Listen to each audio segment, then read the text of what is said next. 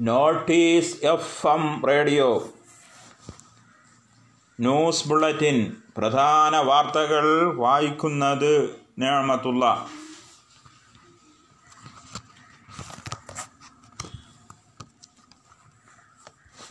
Saudi അറേബ്യയിലെ ജസാനിൽ ഹൂതികളുടെ missile വർഷം നിർത്തിയിട്ട കാറിന് കേടുപറ്റി.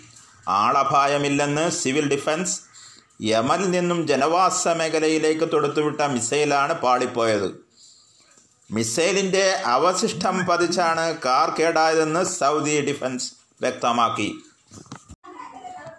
പാലക്കാട് ജില്ലാ പഞ്ചായത്ത് ജനറൽ സംവരണ വാർഡുകൾ പ്രഖ്യാപിച്ചു. ശ്രീകൃഷ്ണപുരം കടമ്പുഴപ്പുറം തെങ്കര കോങ്ങാട് പറളി പുതുപ്പരിയാരം എന്നീ ഡിവിഷനുകൾ ജനറൽ സംവരണ വാർഡുകളായി.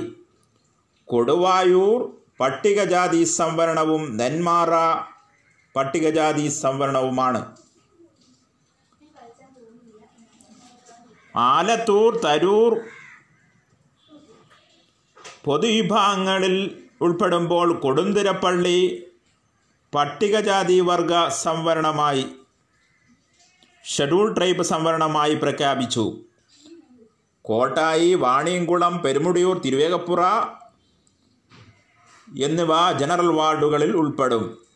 അലനല്ലൂറും ജനറൽ വാർഡിലാണ് ഉൾപ്പെടുക. അട്ടപ്പാടി പട്ടികജാതി സംവരണ വാർഡായി. കാഞ്ഞിരപ്പുഴ മലമ്പുഴ പുതുശ്ശേരി കൊഴിഞ്ഞാപ്പാറ മീനാശിപുരം കൊല്ലങ്കോട് ഡിവിഷനുകൾ ജനറൽ വാർഡുകളായി.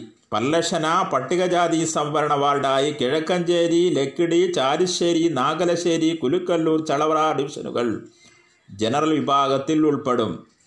മണ്ണാർക്കാട് ബ്ലോക്ക് പഞ്ചായത്ത് വാർഡുകൾ ഇപ്രകാരം എടത്തനാട്ടുകര ഒന്ന് ജനറൽ തിരുവിഴാങ്കുന്ന് പട്ടികജാതി ജനറൽ കോട്ടോപ്പാടം ജനറൽ പയ്യനടം വനിത തെങ്കര വനിത കാഞ്ഞിരപ്പുഴ വനിത പാലക്കയം ജനറൽ. മീൻവെല്ലം പട്ടികജാതി വനിത കരിമ്പ വനിത തച്ചമ്പാറ വനിത കൊറ്റിയോട് ജനറൽ ചങ്ങലീരി ജനറൽ അരിയൂർ വനിത ചെത്തല്ലൂർ വനിത തച്ചനാട്ടുകര വനിത ഭീമനാട് ജനറൽ അലനല്ലൂർ ജനറൽ.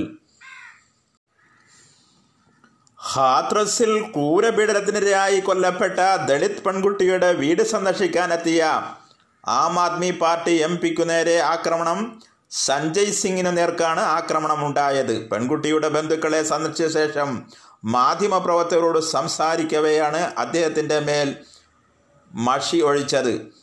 മഷി ഒഴിച്ചയാളെ പോലീസ് കസ്റ്റഡിയിലെടുത്തു.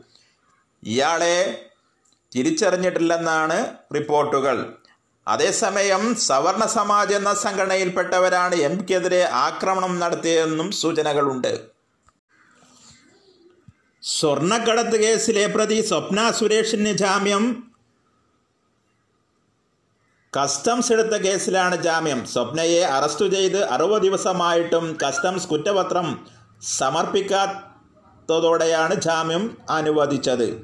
അതേസമയം എൻ ഐ എ കേസിലെ പ്രതിയായ സ്വപ്നയ്ക്ക് കസ്റ്റഡിയിൽ തുടരേണ്ടി വരും. ജൂലൈ എട്ടിനായിരുന്നു ബംഗളൂരിൽ നിന്നും സ്വപ്നയെ കസ്റ്റഡിയിലെടുത്തത്. കേസിൽ പതിനേഴ് പ്രതികളെയാണ് ഇതുവരെ അറസ്റ്റ് ചെയ്തിരുന്നത്. ഇതിൽ പത്തു പേർക്ക് നേരത്തെ തന്നെ ജാമ്യം കിട്ടിയിരുന്നു.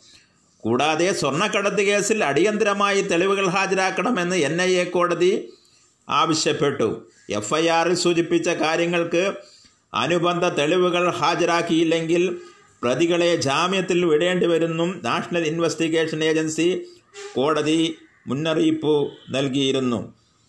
കേസിൽ കസ്റ്റഡിയിലുള്ള ഏഴുപേരുടെ ജാമ്യാപേക്ഷ സമർപ്പിക്കുമ്പോഴാണ് കോടതി ഇക്കാര്യം പ്രോസിക്യൂഷനോട് ആവശ്യപ്പെട്ടത്. എഫ് ഐ ആറിൽ പ്രതികൾക്കെതിരെ ചുമത്തിയിട്ടുള്ള കുറ്റങ്ങളുടെ തെളിവ് എന്താണെന്ന് ബോധിപ്പിക്കണം. കേസ് ധാരയിൽ ഇത് വ്യക്തമാക്കുന്ന ഭാഗങ്ങൾ മാർക്ക് ചെയ്ത് നൽകണമെന്നും കോടതി ആവശ്യപ്പെട്ടു. ജമ്മു കാശ്മീരിലെ പുൽവാമയിലുണ്ടായ ഭീകരാക്രമണത്തിൽ രണ്ട് സി ആർ പി ജവാന്മാർക്ക് വിരമൃത്യു മൂന്ന് ജവാന്മാർക്ക് മരിക്ക് പരിക്കേറ്റു. റോഡ് പരിശോധനാ ഡ്യൂട്ടിയിലുണ്ടായിരുന്ന സി ആർ പി എഫ് ജവാന്മാർക്ക് നേരെയാണ് ആക്രമണം. തെക്കൻ കാശ്മീരിലെ പുൽവാമ ജില്ലയിൽ പാംപോർ ബൈപ്പാസിന് സമീപത്ത് ഉച്ച ഒരു മണിയോടെയാണ് ആക്രമണമുണ്ടായത്. പരിക്കേറ്റവരെ ജില്ലാ ആശുപത്രിയിലേക്ക് മാറ്റി പ്രദേശത്ത് സൈന്യം തെരച്ചിൽ തുടങ്ങി. കോവിഡ് പ്രതിസന്ധിക്കിടയിലുള്ള വായ്പാ തിരച്ചിടവുകളുമായി ബന്ധപ്പെട്ട് കോടതി ഉന്നയിച്ച പല ചോദ്യങ്ങൾക്കുള്ള മറുപടി കേന്ദ്ര സർക്കാരിന്റെ സത്യവാമൂലത്തിൽ നിന്ന് സുപ്രീം കോടതി വ്യക്തമാക്കി. എല്ലാ ചോദ്യങ്ങൾക്കും വ്യക്തമായ മറുപടി ഉൾപ്പെടുത്തി വിശദമായ സത്യവാങ്മൂലം ഒരാഴ്ചയ്ക്കകം സമർപ്പിക്കണമെന്നും കോടതി കേന്ദ്ര സർക്കാരിനോട് നിർദ്ദേശിച്ചു. കേന്ദ്രത്തിന്റെ മറുപടി പഠിച്ച് മറുപടി നൽകാൻ ഹർജിക്കാർക്കും കോടതി ഒരാഴ്ചത്തെ സമയം നൽകി. ഹർജി ഒക്ടോബർ പതിമൂന്നിന് വീണ്ടും പരിഗണിക്കും ജസ്റ്റിസ് അശോക് ഭൂഷൺ അറിയിച്ചതാണ് ഇക്കാര്യം. മൊറട്ടോറിയം കാലയളവിൽ നീട്ടിവെച്ച വായ്പ ഗഡുവിനും കൂട്ടപ്പലിശ ഈടാക്കില്ലെന്ന് കേന്ദ്ര സർക്കാർ സുപ്രീം കോടതിയെ അറിയിച്ചിരുന്നു. രണ്ടു കോടി രൂപ വരെയുള്ള വായ്പയ്ക്ക് ആറു മാസത്തേക്കാണ് ഇളവ് നൽകുകയെന്നും കേന്ദ്ര ധനമന്ത്രാലയം വ്യക്തമാക്കി. സത്യവാങ്മൂലത്തിലാണ് ഇക്കാര്യം പറയുന്നത്. കൂട്ടുപലിശ ഒഴിവാക്കുന്നതിലൂടെ ആറായിരം കോടി രൂപയുടെ ബാധ്യത ബാങ്കുകൾക്കുണ്ടാകുമെന്നും ഗവൺമെന്റ് അറിയിച്ചിരുന്നു. എന്നാൽ അതിൽ വ്യക്തതയില്ലെന്നാണ് സുപ്രീം കോടതിയുടെ കണ്ടെത്തൽ. പെരിയ ഇരട്ടക്കൊലക്കേസിൽ കേസ് രേഖകൾ സി ബി ഐക്ക് കൈമാറുന്നില്ലെന്ന ഹർജിയിൽ തൽക്കാലം ഇടപെടാനാവില്ലെന്ന് ഹൈക്കോടതി. കേസിൽ സി ബി ഐ അന്വേഷണം തുടരാമെന്ന ഡിവിഷൻ ബെഞ്ച് ഉത്തരവിനെതിരെ അപ്പീൽ സുപ്രീം കോടതിയുടെ പരിഗണനയിലാണെന്ന് സർക്കാർ അറിയിച്ച സാഹചര്യത്തിലാണ്. തൽക്കാലം ഇടപെടാനാവില്ലെന്ന് ചീഫ് ജസ്റ്റിസ് അധ്യക്ഷനായ ബെഞ്ച് വ്യക്തമാക്കിയത്. പിന്നെ സംഭവം ഉണ്ടായിരുന്നു. അപ്പോൾ അത് ശ്രദ്ധയിൽപ്പെട്ടപ്പോൾ സ്വാഭാവികമായിട്ടും അങ്ങനെ ഒരു നെഗ്ലിജൻസ് ഉണ്ടാവാൻ പാടില്ല എന്നുള്ളത് കൊണ്ട് തന്നെ അതിൽ നടപടി എടുക്കാൻ ഗവൺമെന്റ് ആലോചിച്ചു. നടപടി എന്ന് പറയുമ്പോൾ വിശദമായിട്ടുള്ള റിപ്പോർട്ടൊക്കെ കിട്ടിയതിന് ശേഷം മാത്രമേ നടപടി എടുക്കാൻ സാധിക്കൂ. അതുകൊണ്ട് അതുകൊണ്ട് തന്നെ ഉത്തരവാദപ്പെട്ട സ്ഥാനത്തുള്ളവരെ തൽക്കാലം മാറ്റി നിർത്തിക്കൊണ്ട് വിശദമായ അന്വേഷണം നടത്താനാണെന്ന് തീരുമാനിച്ചിരുന്നത്. അങ്ങനെയാണ് അതിന്റെ നടപടിക്രമം. അപ്പോൾ നമ്മുടെ നോഡൽ ഓഫീസർ അതുപോലെ തന്നെ അവിടെ നഴ്സിംഗ് ഹെഡ് നഴ്സുമാർ പിന്നെ അവർക്കെതിരായിട്ടാണ്. അവരെ അവരെ അവരെ മാറ്റി നിർത്തിക്കൊണ്ട് വിശദമായ അന്വേഷണം നടത്താനാണ് തീരുമാനിച്ചിരുന്നത്. പക്ഷേ അങ്ങനെ വന്നപ്പോൾ ഉടനെ തന്നെ സമരം പ്രഖ്യാപിച്ചു. കെ ജി എം സിറ്റിയെ മറ്റേ എല്ലാവരും തന്നെ. കെ ജി എന്നെ എല്ലാവരും ഉണ്ട്. ചിലർ സമരം ആയിട്ട് ഇറന്നില്ല പ്രതിഷേധം പ്രകടിപ്പിച്ചു. ചിലർ സമരമായിട്ട് നിരാഹാര സമരം പ്രഖ്യാപിച്ചു. അപ്പോൾ അങ്ങനെ ഈ ഒരു ഘട്ടത്തിൽ അങ്ങനെ ഒരു സമരത്തിലേക്ക് പോകുന്നത് ശരിയല്ല എന്ന് ഡിപ്പാർട്ട്മെന്റ് അവരോട് പറഞ്ഞിട്ടുണ്ട്. പിന്നെ വളരെ സാഹസികമായിട്ടുള്ള കാര്യങ്ങളാണ് നമ്മൾ ചെയ്തുകൊണ്ടിരിക്കുന്നത്. നമ്മുടെ സമൂഹം ഇന്നേ വരെ അഭിമുഖീകരിക്കാത്ത ഒരു പ്രയാസമാണ് മനുഷ്യ സമൂഹം അഭിമുഖീകരിച്ചു കൊണ്ടിരിക്കുന്നത്. ഇപ്പോഴും അതിന്റെ പൂർണമായ ഗൗരവം എല്ലാവരും ഉൾക്കൊണ്ടിട്ടുണ്ടോ അറിയില്ല ഇതൊരു വല്ലാത്ത തോതിലുള്ള വൈറസാണ് എന്നുള്ളത് ഇപ്പം നമ്മൾ പഠിച്ചു മനസ്സിലാക്കിക്കൊണ്ടിരിക്കുകയാണ്. ഞാനതിന്റെ കൂടുതൽ കാര്യങ്ങളൊന്നും പറയുന്നില്ല.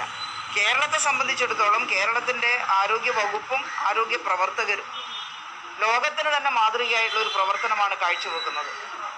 അങ്ങനെ മാതൃകയാവുന്നത് കേരളത്തിലെ ആരോഗ്യ പ്രവർത്തകരുടെ മഹാത്യാഗത്തിന്റെ ഫലമായിട്ടാണ്.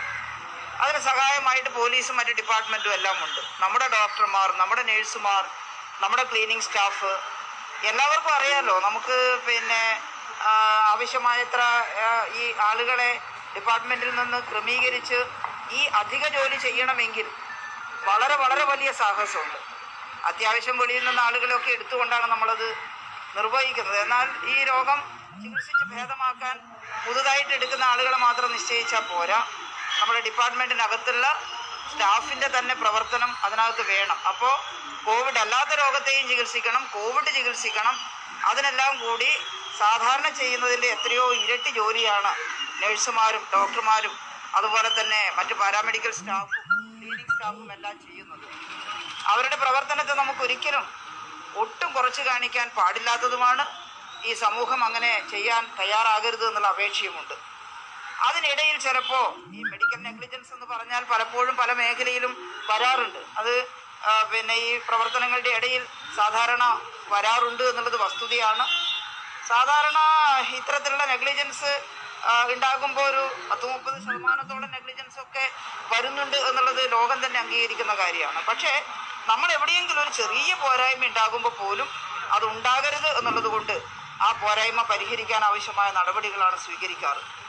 ഇവിടെയും ഈ ആയിരക്കണക്കിന് രോഗികളെ നല്ലവണ്ണം ശുശ്രൂഷിച്ച് സുഖപ്പെടുത്തി വീട്ടിലേക്ക് അയച്ചിട്ടുള്ളവരാണ് നമ്മുടെ ഡോക്ടർമാരും നഴ്സുമാരും എല്ലാം. ചിലരെല്ലാം കോവിഡ് വാർഡിൽ നിന്ന് പുറത്തു പോയതിന് ശേഷം ഒരുപാട് ഫേസ്ബുക്ക് പോസ്റ്റൊക്കെ ഇട്ടിട്ടുണ്ട്. ആശുപത്രിയിൽ സ്നേഹനിർഭരമായിട്ടുള്ള പരിചരണം ഞങ്ങൾ ഒരിക്കലും മറക്കില്ല. ഈ ഡോക്ടർമാരുടെയും നഴ്സുമാർ കേരളത്തിൽ തിങ്കളാഴ്ച അയ്യായിരത്തി നാൽപ്പത്തിരണ്ട് പേർക്ക് കോവിഡ് നയന്റീൻ സ്ഥിരീകരിച്ചു. നാലായിരത്തി അറുന്നൂറ്റി നാൽപ്പത് പേരുടെ രോഗം മാറി. നാലായിരത്തി മുന്നൂറ്റി മുപ്പത്തെട്ട് പേർ സമ്പർക്ക രോഗബാധിതരായി.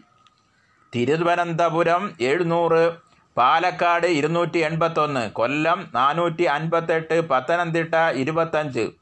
എറണാകുളം എഴുന്നൂറ്റഞ്ച് തൃശ്ശൂർ നാനൂറ്റി ഇരുപത്തഞ്ച് ആലപ്പുഴ നൂറ്റി തൊണ്ണൂറ്റി ഒൻപത് കോഴിക്കോട് അറുന്നൂറ്റി നാൽപ്പത്തൊന്ന് ഇടുക്കി എഴുപത്തൊന്ന് വയനാട് മുപ്പത്തൊന്ന് കോട്ടയം മുന്നൂറ്റി അൻപത്തിനാല് കാസർഗോഡ് ഇരുന്നൂറ്റി ഏഴ് കണ്ണൂർ മുന്നൂറ്റി മുപ്പത്തൊമ്പത് മലപ്പുറം അറുന്നൂറ്റി ആറ് എന്നിങ്ങനെയാണ് ജില്ലകൾ തിരിച്ചുള്ള കണക്ക്. കണ്ണൂർ ജില്ലയിൽ ഓപ്പറേഷൻ പി ഹണ്ട് അശ്ലീല ദൃശ്യങ്ങൾ പ്രചരിപ്പിച്ചവർ അറസ്റ്റിൽ. അശ്ലീല ചിത്രങ്ങൾ കൈവശം വയ്ക്കുകയും പ്രചരിപ്പിക്കുകയും ചെയ്ത സംഭവത്തിൽ നടത്തിയ പരിശോധനയിൽ കണ്ണൂർ ജില്ലയിലെ പത്തൊമ്പത് കേസുകൾ രജിസ്റ്റർ ചെയ്തു. കണ്ണൂർ തുളിച്ചേരി സ്വദേശിയായ സുജിത്തിനെ പോലീസ് അറസ്റ്റ് ചെയ്തു. പ്രതികളിൽ നിന്നും ഇത്തരം വെബ്സൈറ്റുകൾ സന്ദർശിച്ചതിനും വീഡിയോ ഡൗൺലോഡ് ചെയ്യുന്നതിനുമുള്ള തെളിവുകൾ പോലീസ് ശേഖരിച്ചു. ഇത്തരം വെബ്സൈറ്റുകളും ആപ്ലിക്കേഷനുകളും നിരോധിത പോൺ സൈറ്റുകളും സന്ദർശിക്കുന്നവരെ നിരീക്ഷിക്കുന്നതിന് പ്രത്യേക വിഭാഗം തന്നെ നിലവിൽ പ്രവർത്തിക്കുന്നുണ്ട്. ഇത്തരം വ്യക്തികളെ നിരന്തരം നിരീക്ഷിച്ച ശേഷമാണ് നിയമ നടപടിയിലേക്ക് പോലീസ് നീക്കുക നീങ്ങുകയെന്ന് ഉന്നത പോലീസ് ഉദ്യോഗസ്ഥർ വ്യക്തമാക്കി. ബംഗാൾ ഉൾക്കടലിൽ വീണ്ടും ന്യൂനമർദ്ദം രൂപം കൊള്ളുന്ന പശ്ചാത്തലത്തിൽ മഴ പെയ്യാൻ സാധ്യതയെന്ന് കാലാവസ്ഥാ വിദഗ്ധർ ഇതേ തുടർന്ന് വ്യാഴാഴ്ച മുതൽ കേരളത്തിൽ വീണ്ടും മഴ ശക്തി പ്രാപിക്കുമെന്നും മുന്നറിയിപ്പ്. ബംഗാൾ ഉൾക്കടലിൽ അന്തമാൻ കടലിനോട് ചേർന്നാകും പുതിയ ന്യൂനമർദ്ദം രൂപപ്പെടുക. ഇത് ശക്തി പ്രാപിച്ച് വടക്കു പടിഞ്ഞാറൻ ദിശയിൽ സഞ്ചരിക്കും. ന്യൂനമർദ്ദം ആന്ധ്ര ഒഡീഷ തീരത്തേക്ക് സഞ്ചരിച്ച് രണ്ടു ദിവസങ്ങൾക്കുള്ളിൽ തീവ്ര ന്യൂനമർദ്ദമായി രൂപാന്തരം പ്രാപിക്കും. ഇത് ചിലപ്പോൾ ചുഴലിക്കാറ്റായി മാറാനും സാധ്യതയുണ്ട്. ന്യൂനമർദ്ദത്തിന്റെ സ്വാധീനത്തിൽ കേരളത്തിലെ വടക്കൻ ജില്ലകളിൽ ശക്തമായ മഴയ്ക്ക് സാധ്യതയെന്നാണ് കാലാവസ്ഥാ നിരീക്ഷകർ സൂചിപ്പിക്കുന്നത്.